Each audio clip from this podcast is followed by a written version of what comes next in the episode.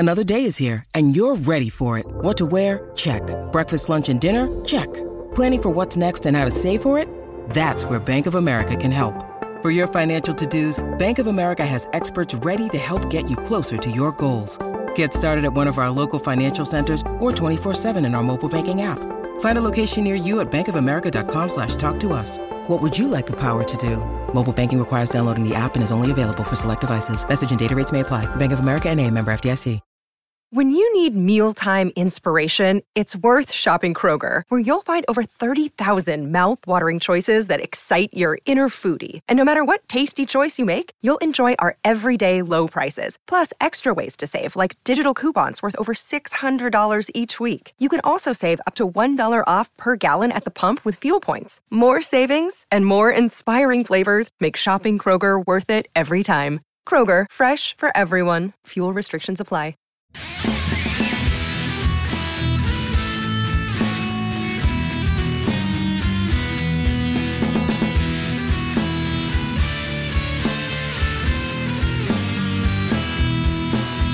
Welcome to MuggleCast, your weekly ride into the Wizarding World fandom. I'm Andrew. Hi, I'm Eric. And I'm Laura.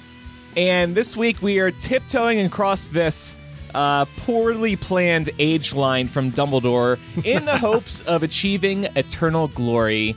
Micah isn't here this week, but to help us with today's discussion, we're very excited about this week's guest, James Durbin. Hi, James. Welcome to MuggleCast. Hi, everybody. Long-time listeners. Second-time caller. Ooh. Second time. I think I left an awkward message once on the answering machine. Oh, okay, we can check that. We have ways of verifying. I cannot confirm if I was sober or not. Oh, okay. Well, okay, now we have to find out. We have to. There may or may not have been crying. Yeah. You wouldn't be the first. Okay. I believe that. What Laura's referencing, and she's too polite to say, is I've called the hotline a number of times and cried. Yeah. I love us so much. And I think Eric's voice is on the voicemail phone line. We've recorded that like 15 years ago. So you call to listen to yourself and then cry to tell yourself how amazing you are. Okay. Listen, we all got to get our affirmations somehow. Well, James, tell us about yourself. You're actually a musician, right? Yeah, I'm a musician, artist, singer, voice actor. I've done voice work with Disney and Amazon. I'm the voice inside of the Jingle All the Way Turbo Man reissue from Funko. What? It's turbo time. Oh, my so cool. God. I've been, I was on American Idol in 2011, season 10 on Fox. And for the past 13 years, I've been just doing music and personal endeavors to, a career, support my wife and our three kids and all that. And I've been a lifelong Harry Potter fan and been listening to MuggleCast for like the last 6 years. That's awesome. We're so glad you found us. And I was like, whoa, wait, James, because I used to watch American Idol and I probably watched the season that you were on. So like when you started DMing us on Instagram and stuff, I was like, well, that's really cool. But congrats on all your success. You clearly have a lot going on. And your 6th studio album is actually out now. It just came out, right? It just came out. Tell us about it. What's it called? The album is called Screaming Steel. As an artist, like I'll put it this way. My last James Durbin solo album was an Americana album. So like I just love music and I'll especially get on these kicks where I want to just try something new. I want to do something different. I want to challenge myself and do something I've always wanted to do. So at the start of just before the pandemic, I wrote 100% of an album called The Beast Awakens, which was kind of classic traditional heavy metal in the style of like Judas Priest and Ronnie James Dio, Iron Maiden. So my record label that I'm with, Frontiers Records, they wanted a second. So pretty much over the past year, I've been writing this, and it's just a great way. Like traditional heavy metal in general, is just such like the avenue for singing about all of your nerdy fandoms and like subcultures that you love. Like I've got all this Star Wars and wrestling and the Lost Boys and like Stranger Things, all this, like this is my nerd cave. So, and Harry Potter especially, like Harry Potter is up here. And then I also have an entire cupboard under the stairs full of my Harry Potter stuff, but I've got the books and the Lego sets and all the things and the, of course, the other ones. So nice. Very cool. Well, you came prepared. Speaking of this. It's a segue. Yeah. Speaking of these passions. So one of the songs on your new album is called Hallows and inspired by Harry Potter. So tell us about that.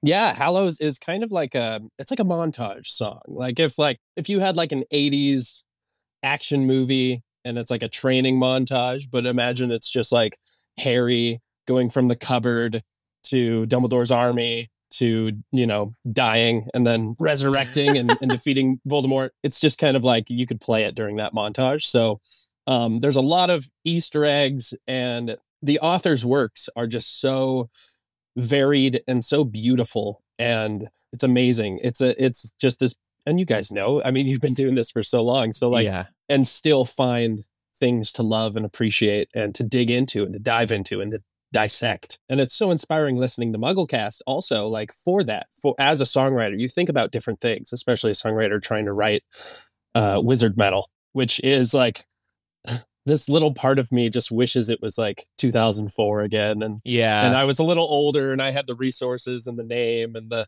you know, the visibility to, you know, actually be performing wizard metal for a bunch of nerds and like a you still robe, can so. There's still groups, there's still conventions, there's still things that you can get behind and do that.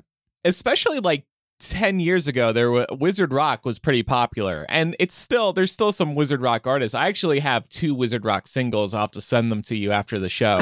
They're not good, but maybe I can get some feedback on how to improve. Okay, definitely. Don't Let It Be July, I'm thinking of. Yes. Your lyrics in this song, Hallows, are beautiful. Thank you. And they're really fun. Not only is the song great to listen to, but also just very fun to read the lyrics as a Harry Potter fan and being like, ooh, I get what he's referencing there. Yeah. Thank you. I appreciate it. They were fun to write. It's and it's not the only Harry Potter inspired song on the album.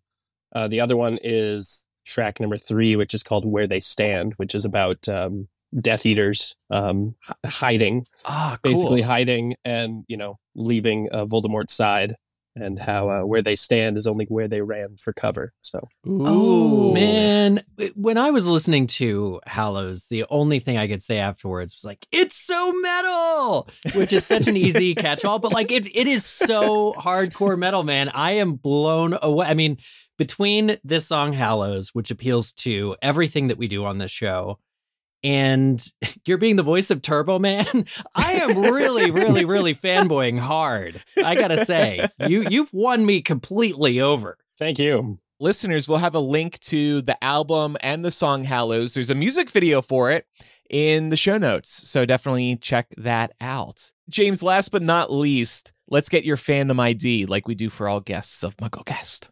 Favorite book and movie are Sorcerer's Stone. I literally like can close my eyes. I can do it with my eyes open too, but I prefer to close my eyes. And I can remember being that 11-year-old kid. I was like, I don't know. I got out of a different movie and there was something going on at the bookstore right next to the movie theater, and realized that it was like a Harry Potter book release. And I think it would have been when the first movie was out, it would have been Prisoner of Azkaban would have been out by that point. Yeah. So I ran home. I put on a bathrobe and grabbed a stick off the tree and rode my bike back over to the bookstore and was like, here I am. Here are all my people. Aww, so definitely the first one. That's beautiful. And then Hogwarts House. I was a hat stall between Ravenclaw and Slytherin. Hell yeah. I chose to be Ravenclaw, or I accepted Ravenclaw for a minute just because it seemed like that's what all the cool kids were doing. And then it was like, oh, these. No, thank you. So I'm...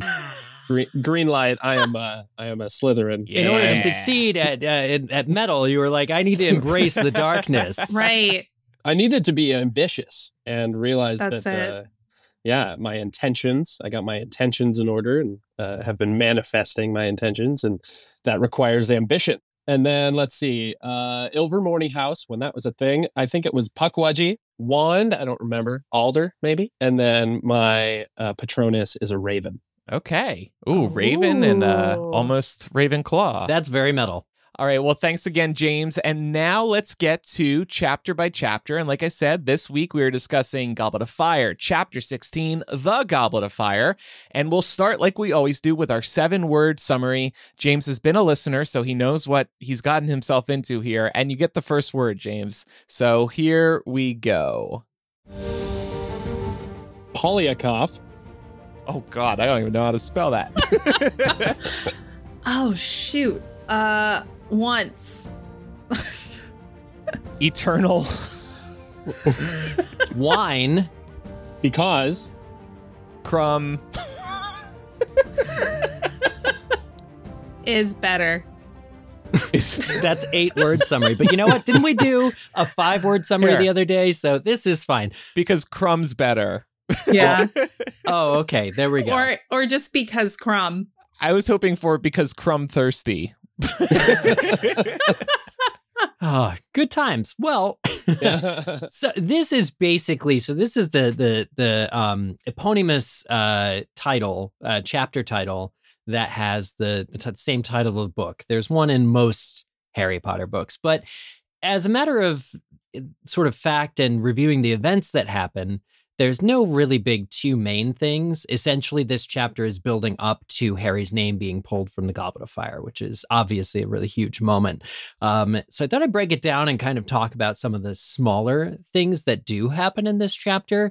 And the first one that comes to mind, because at the end of last chapter, there was Durmstrang and Beauxbatons coming to Hogwarts, is really just about the cultural differences that we see. And, you know, the Hogwarts is playing host to these foreign schools. We see it in a change of cuisine, what's available in the Great Hall, because they go straight up to dinner. And the first matter of business, apparently something that has not been figured out prior to this moment, is where the Beauxbatons students and the Durmstrang students are going to sit in the Great Hall. They are not given their own table, even though there would probably be room for them. And Ron has this moment where he's trying to Harry, move aside. And he's trying to get Viktor Krum to sit next to him because he's fanboying really hard. But in the end, the Durmstrang students all seem to go with Slytherin. And the Beauxbatons students all seem to go with Ravenclaw. Yeah, I was kind of wondering if any of the Slytherin and Durmstrang students might actually know each other. I mean, given the fact, especially at this point in storytelling in the Wizarding World, where the vibe is very much Slytherin bad, Gryffindor good, all Slytherins are evil, we know a lot of these kids' parents were Death Eaters involved with Voldemort. The same has to be true for the Durmstrang students. So I would imagine their parents have maintained touch over time, and a lot of these kids have maybe met each other before. Yeah. How often could they see each other, though? Probably not often at all, right? Because they're over in Bulgaria. Well, and I'm consulting Google Maps right now. It looks quite far away from Scotland. Not for wizards. Not when you have a ship. Not really not an object, you know. They can use the flu network. They can use sidelong apparition. I mean, yeah, maybe exactly. They're halfway. They can do the uninvited FaceTime flu network.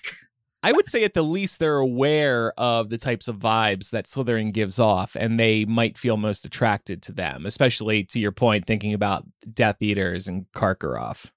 Yeah, there's definitely that dark association between those schools. And then, you know, for Beauxbatons, it's not necessarily like those students aren't Ravenclaw-ish. They seem to me to be pretty... I would say reserved in a generous way. Mm-hmm. So I think that does fit the qualities of Ravenclaw, which, as stated, are that they value learning. And there are other cultural things we'll get to about the Beauxbatons kids that we see in this chapter. But for the most part, I think that's actually also pretty much a fit. If I had to put all the students from this other school at another table, it would probably be Beauxbatons to Ravenclaw and Durmstrang to Slytherin. But it doesn't seem well thought out, like planned in advance. So why is that? Yeah, well, I feel like they should have made the students sit at all four tables as a way to get the students meeting everybody, kind of like an icebreaker. That's such a good idea. Because otherwise, they're just going to be cliquey the rest of the time that they're at Hogwarts. Now they're going to Durmstrang's going to just hang with the Slytherins the rest of the time, and Beauxbatons are just going to hang with the Ravenclaws the rest of the time. They connected with people over dinner. That's it. If you disperse them all, then they'd all intermingle through the rest of the Triwizard Tournament. Nah, these are teenagers that are experiencing a lot of culture shock of each other. It's not just Beauxbatons and Durmstrang. The Hogwarts students are experiencing culture shock too, and they're competing against each other. And there really hasn't been space made for the visiting students in the school at all. The Durmstrang students are sleeping on their boat, and the Beauxbatons students are sleeping in their freaking carriage all year, by the way. Welcome to Hogwarts, but don't sleep at Hogwarts. With respect, you don't know how comfy it is in that carriage. It could be like the Weasley's tent. Right. It could be. It's like the TARDIS. The lap of luxury. Swimming pools and squash courts. It seems like they would, integrate them or give them their own table. I know space is limited in the Great Hall. Unless you play Hogwarts Legacy, then there's plenty of frickin' room in there. So, you can slide in another table, just get Filch on it. I just love the image of Filch just like pushing tables. All by himself. You just imagine like the sound. It's just like, Norris, get over here. I couldn't recreate it. Yeah. But you'd think that they would integrate. But I mean, thinking a little bit forward, even like Fleur gets up and goes and tries to grab, whatever food it is from Ron. So, which is so funny. I think they're doing stuff. They're not super static, but yeah, they should have been a little bit more integration, maybe. Yeah, I just think to the value that was added, like we had a few exchange students, like foreign exchange students in high school throughout the years, and it couldn't have been easy for them being like everyone's attention went on them because they're like from a different country. But I know that we all seem to be like a little bit slightly more culturally well rounded after having gotten to know the people, and it seems like if they are stuck at the Slytherin table or the Ravenclaw table, like we already know that the houses pretty much keep to their own house in the Great Hall. So it just seems like there's not a lot of good opportunity. And at this point, moving on to the food, you mentioned this, James, bouillabaisse is served and Ron is just looking at it. The quote from the book is, "There's a greater variety of dishes in front of them than Harry had ever seen, including several that were definitely foreign." "What's that?" said Ron, pointing at a large dish of some sort of shellfish stew that stood beside a large steak and kidney pudding. And then Hermione tells him what it is, and he says, "Bless you." And she says, "It's French. I had it on holiday. It's very nice." And Ron said, "I'll take your word for it," helping himself instead to black pudding, which, by the way, black pudding, if you look at what's in it, it is worse than bouillabaisse. Yeah. But what is this whole experience where, on the one hand, I think, the elves, it said they outdid themselves. They want to make the foreign visitors feel at home. But there was not an attempt. I think there's a missed opportunity to also diversify the Hogwarts students' cultural palates, like encouraging them to try these foreign dishes. I know it's still night one, but for me, I grew up very sheltered. Like I would go to the China buffet with my family and get the chicken wings like every time. And that's one of my family members was like, "You're not culturally." I know Micah's story on the recent bonus like really resonated because I never tried like pad see ew or any kind of noodle thing, nothing foreign at all until I was like 22. And I just feel like, especially Europe being the huge melting pot that it is before this year, but especially now, Hogwarts should really be trying to educate these kids culturally because some of these dishes are fabulous. Mm-hmm. Well, and you also think about how many meals they'll be eating over the course of their time at Hogwarts because of the Triwizard Tournament. There's plenty of time to shake up the menu and keep it focused on particular countries. Have something from Bulgaria, have something from France, have something from Scotland to introduce to Durmstrang and Beauxbatons. I don't see why it had to be like this hodgepodge on night one. It should have just been a specific theme. When you said, Andrew, introducing Scottish cuisine, I immediately thought of haggis. I was like, yes, introduce the foreign exchange students to haggis. Yeah, maybe not the best options with peace and love, but force them to have all this fatty British food that comes from animal parts. Well, and I'm glad you bring that up, Eric, because I seem to recall that later on in the book, Fleur is like, "I'm not going to fit into my dress robes. All this Hogwarts food is so heavy." And I'm like, so do they fall off the routine after night one? They're like, okay, we did the niceties of serving dishes that you'd be familiar with, and we're not going to do that ever again. Man, we're not paying the house elves enough to keep doing special dishes for the extra 40 students, I'm telling you. We're not paying them at all. We're not paying them at all.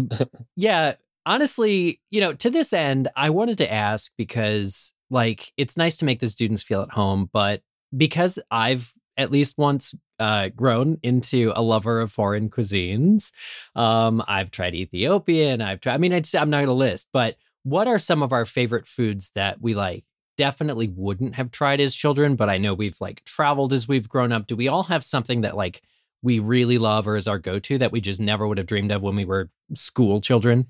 Well, even today, my palate is still that of like an 8-year-old, so I can't say I've expanded too much. Fingers. But I also haven't traveled abroad too much. But like in England, I'll eat fish and chips. That counts for something, right? No, it doesn't. No, Andrew. Well, I don't eat fish over here, so it's a big deal when I eat it over there. Oh dear. Oh, Andrew, sweet summer child. I have had a number of like just this week Indian food, chicken tikka masala.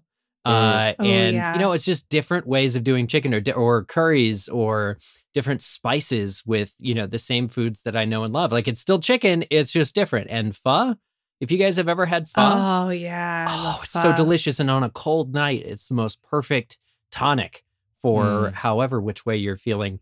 And I ended up loving and pad thai. You know, there's so many other wonderful dishes that I just never tried. Okay. Yeah. I'm so excited now because when we go to Podcast Movement in DC in August, we have to go out for a ton of different amazing foreign foods because DC has an amazing food scene. Eric, I would love to introduce you to some other varieties like Ethiopian food. Just based on what you're describing here, I feel like you would really like it. So let's do it. You guys have fun. I'll be at Taco Bell trying out their new menu. Did you hear about their new menu? Boring. I did hear about the new menu with their Baja Blast pie. No. Ew. Yeah. Ew. And they're doing their own Choco Taco now. Well, that I accept. I totally ship a chocolate taco. Yeah. James, what are some of your favorite non-American dishes? Well, I've always been very much, I mean, like you, Eric, and you, Andrew, as well. Like, just first off, reserved, like to like a scary degree, and so the first thing I could think of when Laura was saying about taking you guys somewhere in DC, I was like, yeah, we'll swing by the drive-through, get Andrew a nice Happy Meal, some nuggies, some tendies. In defense of Ron going with the pudding, sometimes you just want to stick with what's familiar. Maybe you don't want to think too hard about it. You don't want to try something new. So you stick with the pudding. But it was also setting up when Fleur comes over and asks about the dish, the bulabese. I honestly respect you for not trying after last year's. The way you said it was very good. Yeah, bouillabaisse. It's funny when Ron pretends that he did end up eating it and he really didn't, but he wants to impress her. I did, you know, I think we could all benefit from our mind being opened a little bit more, especially because food tells a story, and the experience of this is why such a culture has come up around food to begin with. If you think about it, food is just something we do because we have to eat, because we have to live. But the culture and the way in which we all like talk about it and think about it is so worldly. Like, all they need is a good dish that everyone could agree on that's not pizza. And, you know, I think you'll have it. In 1 year, you'll have solved the Death Eaters by being like, no, we're going to get together and just chat over food. Break bread together. All of our problems are solved. Sushi for everyone. Yeah. Oh, man. Except sushi's mine. I don't really do sushi. Okay, sushi's your hobby. There you go. Okay. Yeah, last night I had a nice large... unfortunately expensive sushi dinner for my album pre-release party. So. Oh, okay. Congrats. But sushi is the way to go. And that's only like 4 rolls and some pho. So, you know, it's egg roll time. Oh, I know. But yeah, that's awesome. It's tempura time. There you go. There it is. I love that. I was really fortunate in that I grew up in a pretty diverse community, and my parents are also adventurous eaters. So I grew up eating all kinds of different foods. And one that I did try as a kid that I don't think I would have tried when I was older was lengua de vaca, which is cow tongue. And I think I only tried it as a kid because, one, I didn't quite know what it was, and I didn't speak Spanish at the time, so I really didn't understand. And it just looked like stew or like some kind of like beef, right? Which I guess technically it is. It looks like pot roast. Yeah, it definitely does. And it was actually really good. But I think if somebody had presented that to me when I was like 15 and told me what it was, I don't think I would have been adventurous enough to try it. Yeah. It is good, but I've been pescatarian for like almost 10 years at this point. So it's been a while, but I remember it being really good. I will say, anytime I go to like an authentic Mexican place, I get the lengua burrito. It's absolutely so delicious. Good. So I'm 100% on board with what you're saying. Yeah, lengua. Wow. Try it. It's just amazing. It's fantastic. We'll talk about the respect that Madame Maxime receives from students and how it compares to how things at Hogwarts are run. But first, we have a quick break. We'll flew right back.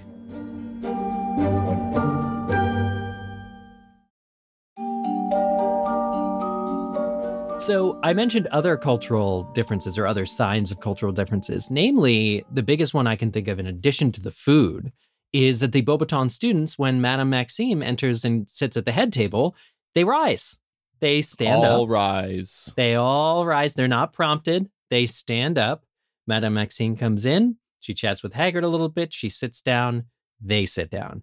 And I think that this is not culty. I think it's like discipline. It shows respect. I think the Hogwarts students who are laughing think it's culty. But for me, it represents a sort of formal education that I think is something to be aspired to me, that level of self-control that those students show representing their school. They get laughed at for it. Yeah, I also think it just speaks to how, you know, you see this dichotomy between the loosey-goosiness of Hogwarts, how it's a circus at the school every day. But this just seems to tell me right off the bat that things are run a lot more strictly at that school. Would you catch a Peeves running around Beauxbaton? I don't think so. I think she garners a lot of respect and rules with an iron fist, and that's how it should be at Hogwarts. It definitely feels reminiscent of a classical education and the kinds of behaviors you would expect there. Back when I used to teach, and this is in a completely other life, I worked at a grade school for a period of time. It was a private school, and the founder was French. So she really modeled the school after the French curriculum that she recognized from her own upbringing and from her, you know, raising her own children in French schools. And I will say the vibe in that kind of environment is quite a bit more formal. So at least based on that experience, this makes sense to me. Moving on, one thing in particular that struck me while reading this chapter is Igor Karkaroff, and specifically his very apparent, very transparent love and preference for Viktor Krum. They are shown walking side by side, huddled together most of the time. And following dinner, Igor Karkaroff goes over to Viktor and says, "Have you eaten enough? You know, have you had some wine? Oh, I can have the house subsidy." Yes, he just really lays it on thick. And here's my question. The champions were not chosen prior to this moment. Both of these other European students have brought both of these European schools have brought 20 of their best students, 20. It is very clear to me who Karkaroff wants to be the Durmstrang champion. And is that fair to the other 20 students, including Poliakoff? No. Of course not. That disgusting boy. Yeah, exactly. No, it makes me wonder if Karkaroff feels that by giving Krum like a boost of confidence, by paying a lot of attention to him, checking in on him, etc. on the grounds of Hogwarts near the goblet. I'm wondering if this is his way of trying to motivate the goblet in some way to select Krum as Durmstrang's champion. That's interesting. We don't know how the goblet works, so I'm completely taking a guess here. But the only thing that makes me like excited about this idea is that it's mentioned at one point in this chapter that the goblet sits exactly where the Sorting Hat normally does. And that just kind of put in my head how the Sorting Hat pays attention to your thoughts and needs. And so I'm just thinking maybe there's something there with the goblet detecting like who's most confident, who can take this on best from Durmstrang. So if the Goblet of Fire sees that Krum has friends in Karkaroff, he's going to be like, oh, I want to choose him. Friends and wine. Have we considered that maybe the item with the magical properties, because if it activates the Sorting Hat and it activates the Goblet of Fire, it has to be the default wooden stool. It's the stool. It all comes back to the stool. It's the stool. It's had so many butts on it that it's really warmed to everyone. All rise for the stool. That should get people standing up when it enters. Forget Dumbledore. It's the Madame Maxime of Hogwarts. The stool. Yeah. Well, Karkaroff kind of reminds me of like a hype man for like a rapper. Yeah. Yo, give my man some wine. My man hadn't had enough wine. Like Little John comes out with like his little like. His chalice, you know, giving him like a neck massage. Like it's I'm thinking of like it's a wrestler's coach. Yeah. He's like, yeah. It's just funny because like he's not offering any of the other students wine. And when Poliakoff like says like, Professor, I would like some wine. He's like, no. And I see you've dribbled food down your front, you disgusting boy. And it's like, that was way extra. That was so absolutely, utterly uncalled for and extra. That's why it made the Quizzitch question. This is like, he's still your charge. And in fact, if we're led to believe that you've brought your best, he's one of the 20th best in this school that probably has 1,000 students, and you're calling him a disgusting boy. He repulses you. Yeah. Unbelievable. What if Poliakoff is his own son? You know, it's kind of like explains everything. It's kind of a Draco Lucius sort of thing. You know, it's this. Yeah. That's interesting. Going back to the Madame Maxime thing, it's like we just see how they treat their own. You know, their flock in a way. Like so it's reverence or disdain. Yeah. Yeah. I mean, do we think also that Karkaroff could have been like starstruck by Viktor? Like. The idea that maybe Karkaroff doesn't want to be an educator the rest of his career, so if he's nice to Krum... That's his meal ticket. Yes. Yeah, that's interesting. I mean, certainly the fact that Krum is a very talented Quidditch player probably goes a long way as well. Mm-hmm. I'm just thinking about how, like, teachers can sometimes pick favorite students, too, if they see a lot of potential in them, or at least they kind of try to push them further to see them further excel. Mm-hmm. Maybe that's kind of what's happening here between Karkaroff and Krum.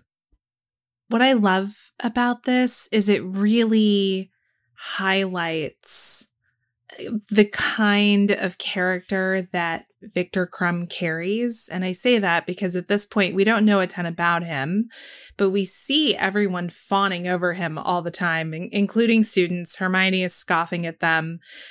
And we later come to learn that Viktor is actually kind of shy, doesn't really like the attention, doesn't really want the favoritism.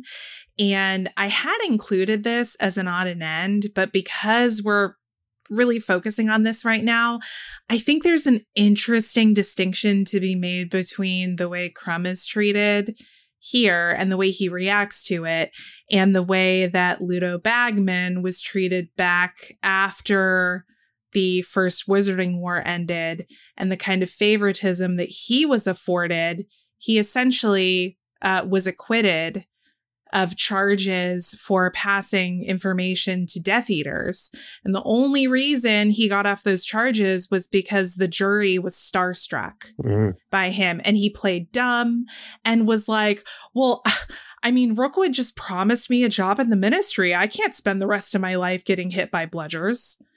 And here we have Krum, who is also an international Quidditch star, being very humble and demure and just, you know, not really wanting the attention and not wanting the fanfare. And I think it's so cool that they're both in this space together. Mm. That's a really great point. That's incredible. It's a great observation. Yeah. That's why I love this show. That right there, Laura. No theory is safe. Yeah. Soundbite. Yeah. Yeah. That was great. The question that I have next is that, you know, Karkaroff has this moment where everybody's about to leave from the feast and Harry, Ron, and Hermione get up. They're walking out. Harry decides, I'm going to let them go first. Karkaroff is like, thank you. Then he walks a few steps, turns back. It's Harry Potter. And we know of Karkaroff's backstory here. We know that he was a Death Eater for Voldemort. He does have a dark mark, which has been paining him lately. But how weird must it be, you know, when you're going to Hogwarts, you realize you're taking your students on this field trip to Hogwarts, where the boy who lived is. I bet he didn't expect to run into Harry so soon, night one, but here he is staring him in the face. What must be going through Karkaroff's head right now? What if I just did it right here, right now? What if I just do it? Voldemort will like me again. The followers will like me again. No one's gonna know. Yeah. No one's gonna every former Death Eater that bumps into Harry, like Lucius in year 2, and everybody else is just like, what if I killed Harry, this little child right now? Let's get it done with. Like, what if I wasn't in a bookstore? What if I wasn't in a school right now? I mean it's not as bad as Voldemort trying to kill him as a baby. Now he's practically an adult. It's okay to do it now. Oh, yeah. Something just dawned on me. I was like, in my head, can you use Avada Kedavra in Hogwarts? And you can, because, you know, Fakey does it during his lesson, so it is possible. Mm. Well, yeah, I mean, he'd get caught very quickly, and you know, there actually wouldn't be much doubt about who killed him, and he probably wouldn't be able to get away, so there'd be that issue. But I'm thinking in this moment, on a more serious note, Karkaroff might be having flashbacks to his time with Voldemort. Mm. Like you said, Eric, he was probably surprised that he didn't expect to see Harry so soon. And he's thinking back to betraying Voldemort and his followers, which he's later killed for in this series. And he might also be looking at Harry and thinking about his dark mark on his arm and how it's been burning, tingling, and putting the pieces together about his future. There's probably a lot running through his mind right now. Mm. Yeah. Yeah. Yeah. Seems pretty stunned. And also, he's looking at this kid who kind of ended it all for him in a way, in terms of being able to live out those, you know, darkest fantasies that he had of being a Death Eater and serving Voldemort. Karkaroff is an opportunist. He didn't come to the side of light because he saw the error in his ways. He gave Crouch Sr. information because he was locked up in Azkaban for being a Death Eater. So he was desperate. Mm-hmm. So that doesn't suggest that any of his ideologies have shifted. He's just an opportunist and a coward. I mean, fair enough. But you know who doesn't like people who get out of Azkaban early? Barty Crouch Jr., who also got out of Azkaban early. So we'll talk about that. We'll talk about that like 20 chapters from now. But yeah, the confrontation is cut short because who should come to Harry's rescue but Mad-Eye Fakey? He's like, you got something to say to Potter? If not, you're holding up the door, man. In charge of crowd control at Hogwarts. Hey, stop blocking the door. Yeah. Let the kids out. It's good that Barty's there, or Fakey. It's good that Fakey's there. But the only person who could possibly have enraged Karkaroff more than Harry internally, if not, is Moody, who is this well-known dark wizard catcher, and Barty Crouch, who hates him personally. So it's kind of a really delicious confrontation that we know absolutely nothing about when we're reading for the first time. Well, and then you also think about how we learn in a few pages that somebody put Harry's name into the Goblet of Fire, and I think we're led to believe that it probably was Karkaroff who did it because of, I mean, if you read back this chapter after just seeing somebody put his name in there, you might be very suspicious of Karkaroff at this point. Karkaroff is like a red herring or a misdirect. I was just about to say red herring. Right. Yeah, exactly. Karkaroff was only a red herring. He's got many layers. Coming up, we'll talk about how flawed the Goblet of Fire itself is. But first, a quick break.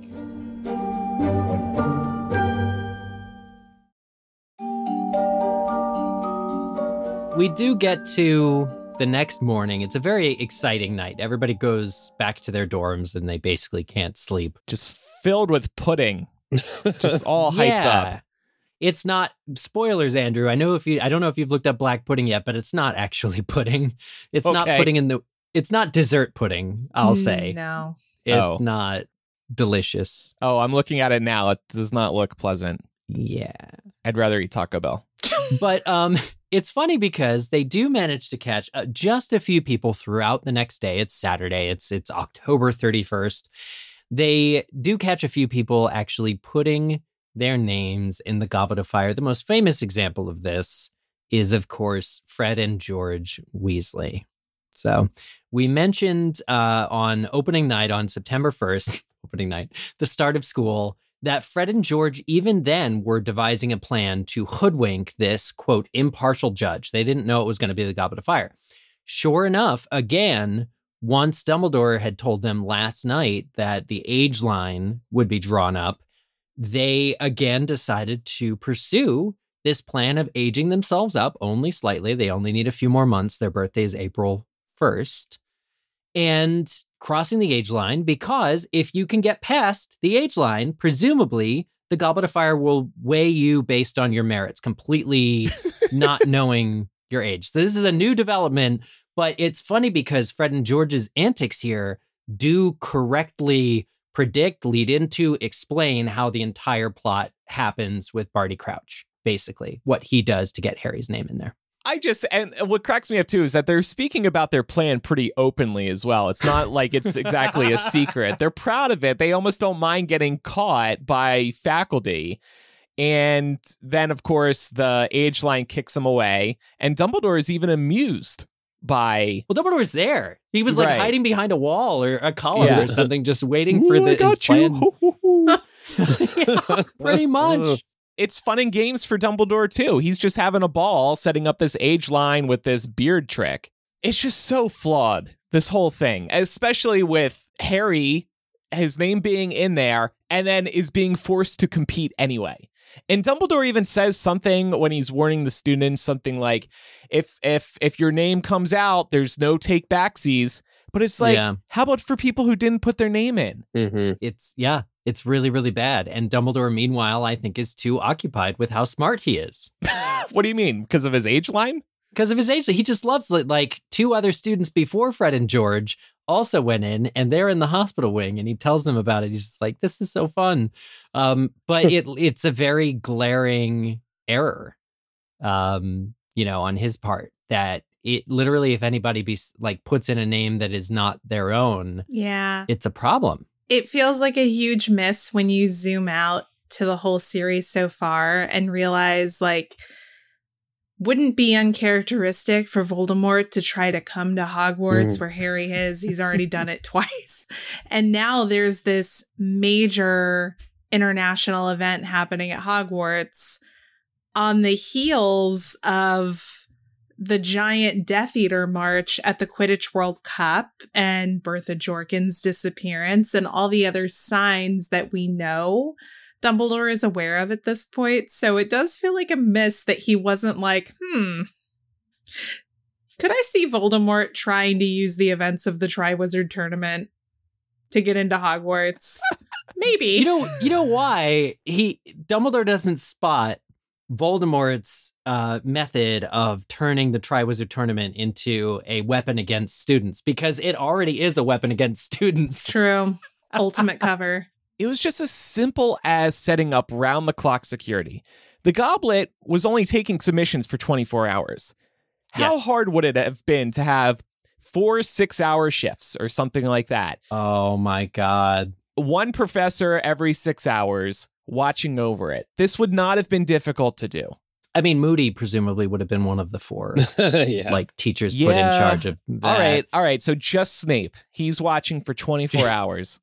You just give him a lot of coffee or the Celsius energy drinks and he'll be good to go. Or Dumbledore himself. You know, at the end of the day, like, where are the other people making sure that this is safe? And you're right, Andrew. It's only 24 hours. Or how about a Hogwarts house portrait? I mean, a lot of them sleep. Maybe that's not a good idea. I don't understand, like, how was there no restriction put on the goblet to where only students could put their names in?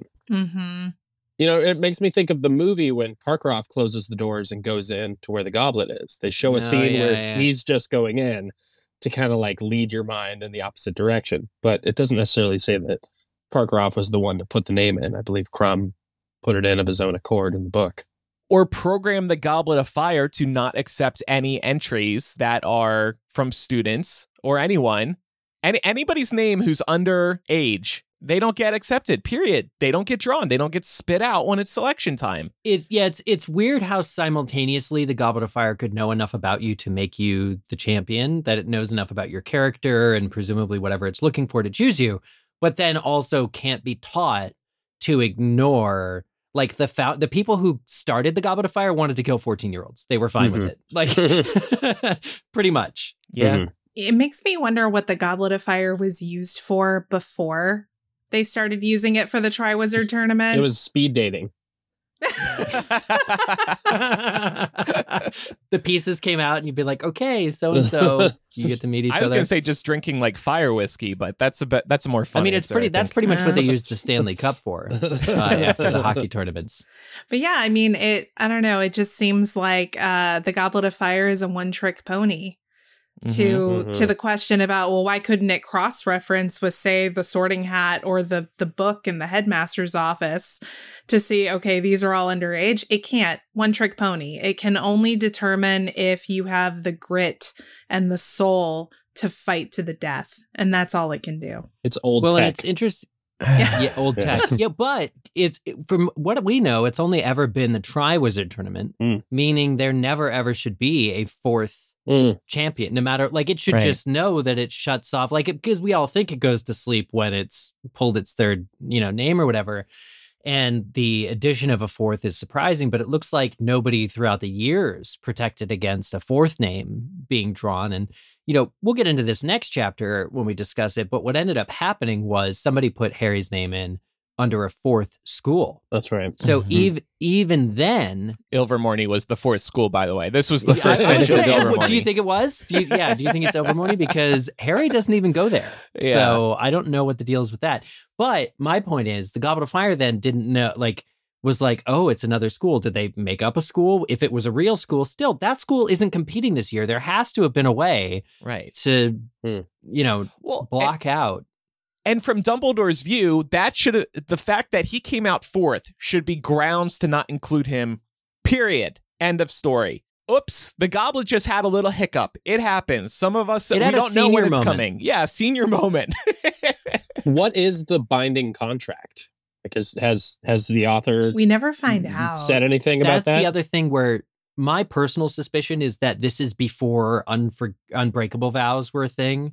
And I think that it's probably some of the same magic that goes into like an Unbreakable Vow. But the crux of this is that Harry did not submit his own name. And so you cannot be, if the intention was never there, the closest Harry gets to entering is somebody asks him, I think it's like Dean or Seamus or somebody across the table, hey, wouldn't, you know, if you found out how to do it, would you? And Harry's like, that'd be nice because Cho would love me then. But he doesn't act. That's way different than actually going up and consenting and putting your thing. And if you didn't do that, even with the Unbreakable Vow, you have to hold the other person's wrist and do the spell. Like, the magic to me, this seems like an early progenitor of like the Unbreakable Vow, which we eventually learn about. But it's not well explained because the plot has to happen. And I've said it before, but the author was rushed on this book. So maybe there's, you know, there's just a lot, even in this chapter, that goes on. And I'm just like, wow, I wish this like had, you know, another year of like buildup in the writing. To play devil's advocate, though, maybe there is no Unbreakable Vow or something adjacent to that for the cup. And in a sick way, they're almost making an example out of Harry. By not giving him a pass, this is telling people, hey, we don't care that Harry's number 4. We don't care that he didn't actually enter his name. Don't y'all forget, if your name comes out of that goblet for future Triwizard tournaments, you are competing. Warn your grandchildren. Yes. Dumbledore's voice. I told it serves you right. Or whatever. Nope. Take backsies. That's what I said. Once it hiccups your name, you're in. You're facing a dragon. That's it. Oh my God. So there's, because all of that is very heavy to think about, there's one light point that I'd love to discuss here during our chapter, and it is we learn that Rubeus Hagrid has a crush and apparently a suit of some kind and a bottle of cologne that somebody should have taken from him and confiscated years ago. The trio is bored because it's Saturday. They don't have class, and the Goblet of Fire thing is happening tonight. So they decide to visit Hagrid. And during this time, they basically spend the afternoon chatting. Who's it going to be? And, you know, all this kind of stuff. And it just reminded me of like a simpler time when we were all excited about like a cultural event, or maybe something even like school related. Who's going to be prom king? Who's going to be, you know, that kind of a thing. What kind of moments does this memory or, you know, get sparked by this kind of discussion that they're having? Well, also reminds me of like the selection of a new pope, where there's a lot of anticipation, waiting for the pope signal, the pope chimney. Wow. Or James, you might appreciate this one, waiting for Ryan Seacrest to announce a winner of American Idol, or who won that week's competition, or who got voted up. Yeah. Fourth place. Hey, we're on the fourth book. It's okay. It's perfect timing. Hey, fourth place is pretty damn good. That's really damn good. Fourth place out of a country full of hopefuls is pretty sweet. Yeah. Or like Halloween. It is Halloween time also. So there is that kind of spirit in the air, although they're not, you know, dressing up and trick or treating. Mm-hmm. But you know, it still is the Great Hall is going to be filled with live bats and pumpkins and, you know, everything. So it is like a festive time of year. And they haven't visited Hagrid yet. So yeah, that's also, I could imagine visiting Hagrid. You never know what you're going to get, but it seems like when they go, they definitely like stay. That's true. Even despite his beef stew. Yeah, it's really nice to see, because apparently when Hagrid was voluntold to take care of Madame Maxime's horses, and he found out he was up to the challenge, he apparently struck up a conversation with this woman that he dodges out of the hut to meet. And, you know, who knows? Good for them. He's sweet on Madame Maxime. And given that it's just Valentine's Day the other day, I'm feeling the love for these two. Aww. Well, yeah, and you think about how some students, namely Slytherins, will make fun of Hagrid. We've always seen him alone, basically, setting aside Fang. It's nice to see that Hagrid actually can catch feelings for somebody, and that person feels the same way, as we come to learn.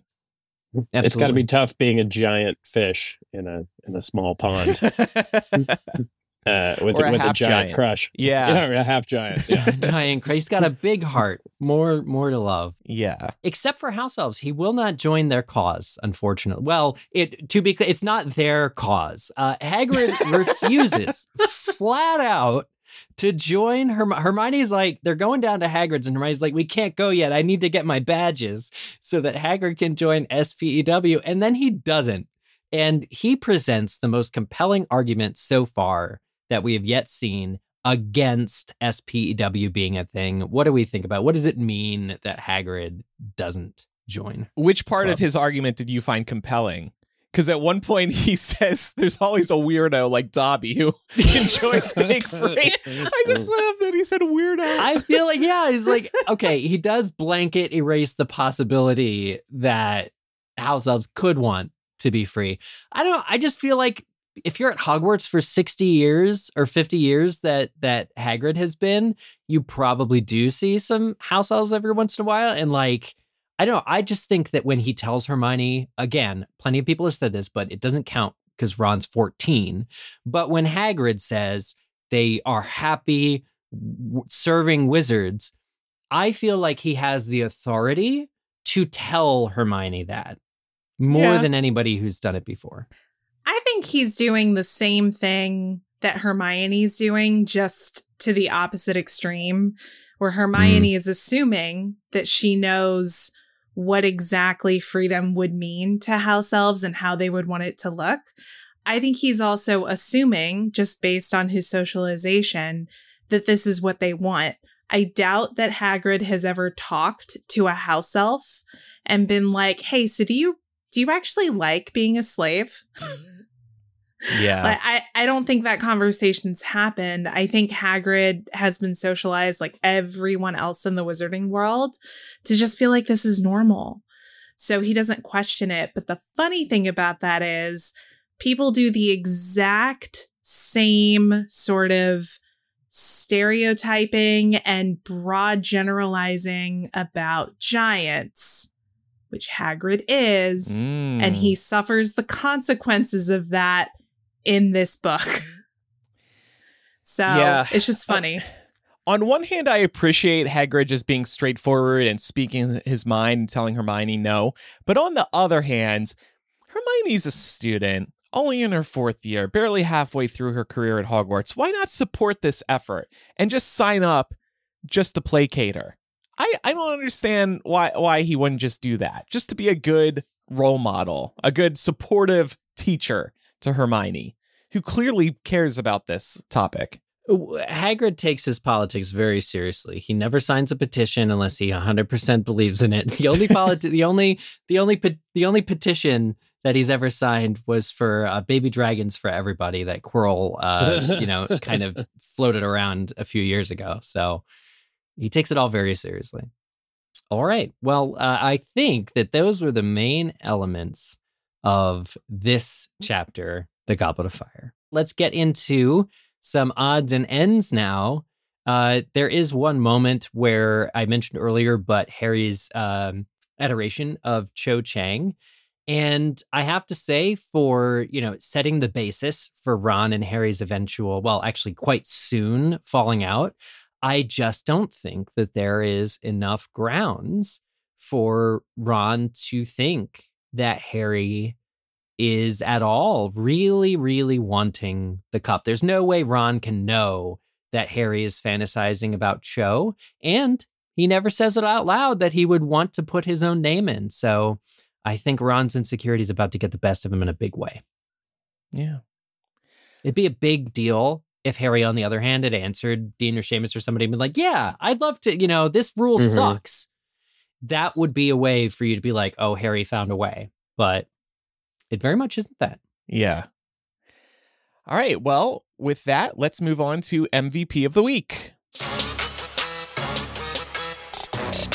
And I have to give it to Ron. He's been really cracking me up lately for yelling, no!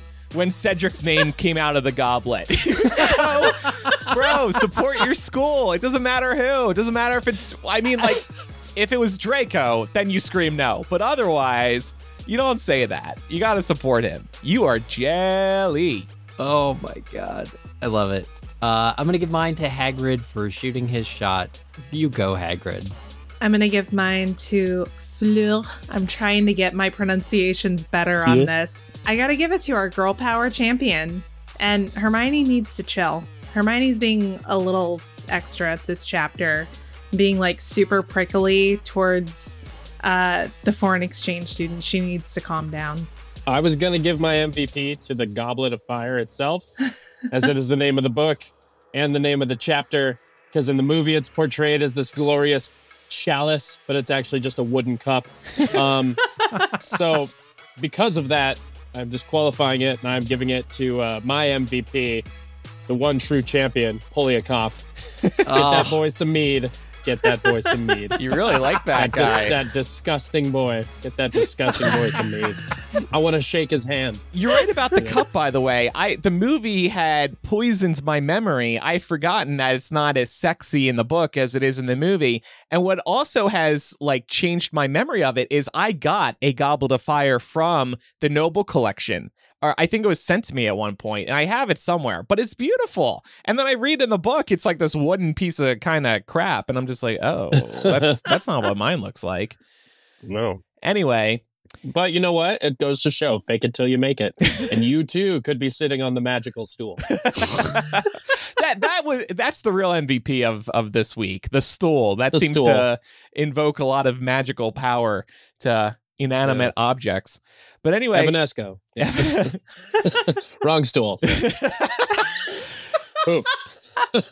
Listeners, if you have any feedback about today's discussion, you can email mugglecast@gmail.com. You can also send a voice memo there, just like James did many years ago. Or you can use our phone number, which is 1-9203-MUGGLE. That's 1-9203-684-453. We will get to a Muggle Mail episode in the weeks ahead. We have not had one in a while, and we were talking about it the other day. Stay tuned for a Muggle Mail episode. But next week, we will have Goblet of Fire, Chapter 17, The Four Champions. And now it's time for our weekly trivia game, Quizzitch.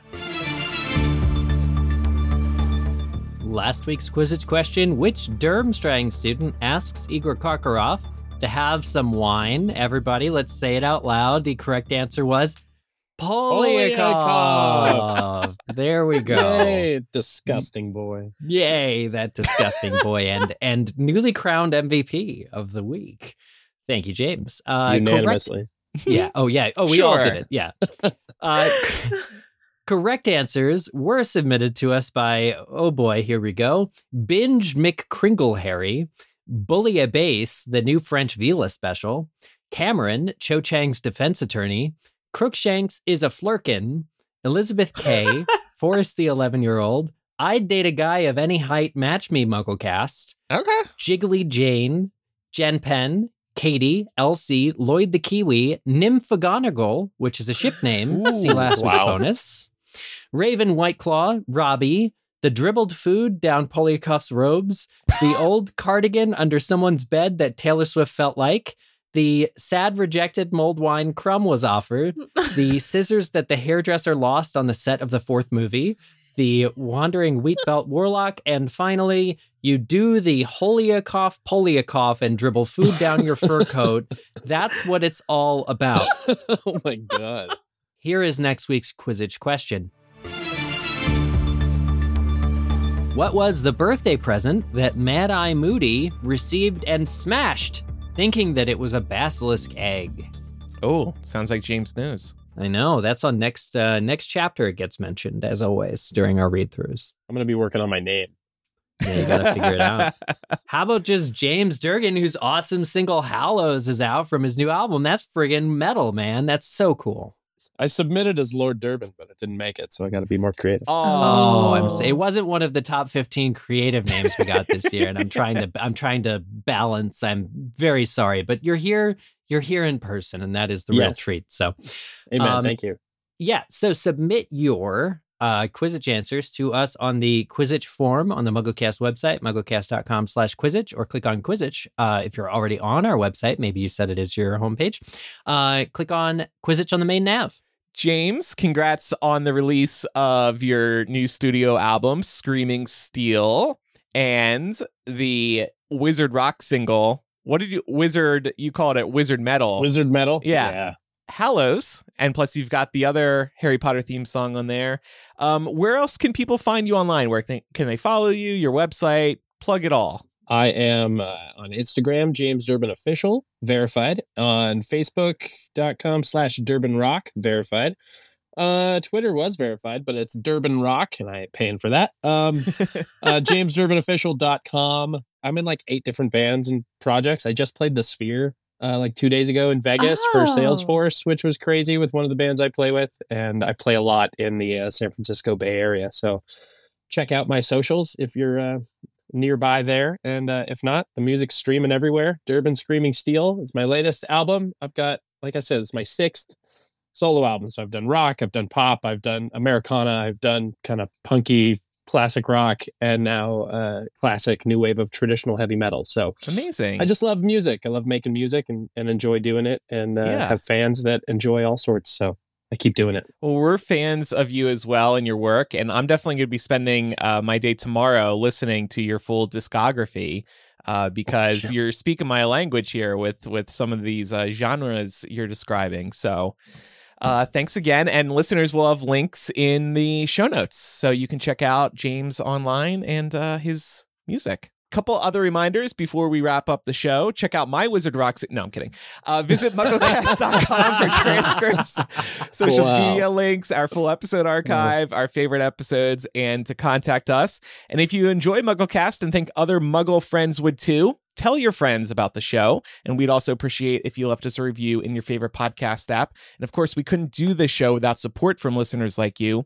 So if you're an Apple Podcast user, you can subscribe to MuggleCast Gold, where you'll get 2 bonus MuggleCast installments every month, plus ad-free and early access to the show. And then on Patreon, you get those things as well, plus our live streams, our planning docs, a new physical gift every year, all kinds of things. So patreon.com/MuggleCast is where you can find all of that.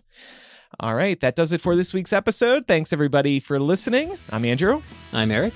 I'm Laura. And I'm Lord Durbin. and I'm Poliakoff. that one character. Does he get mentioned again in the entire series? Never. No. He's getting a lot of attention to that. Justice for Poliakoff. Justice and mulled wine for Poliakoff.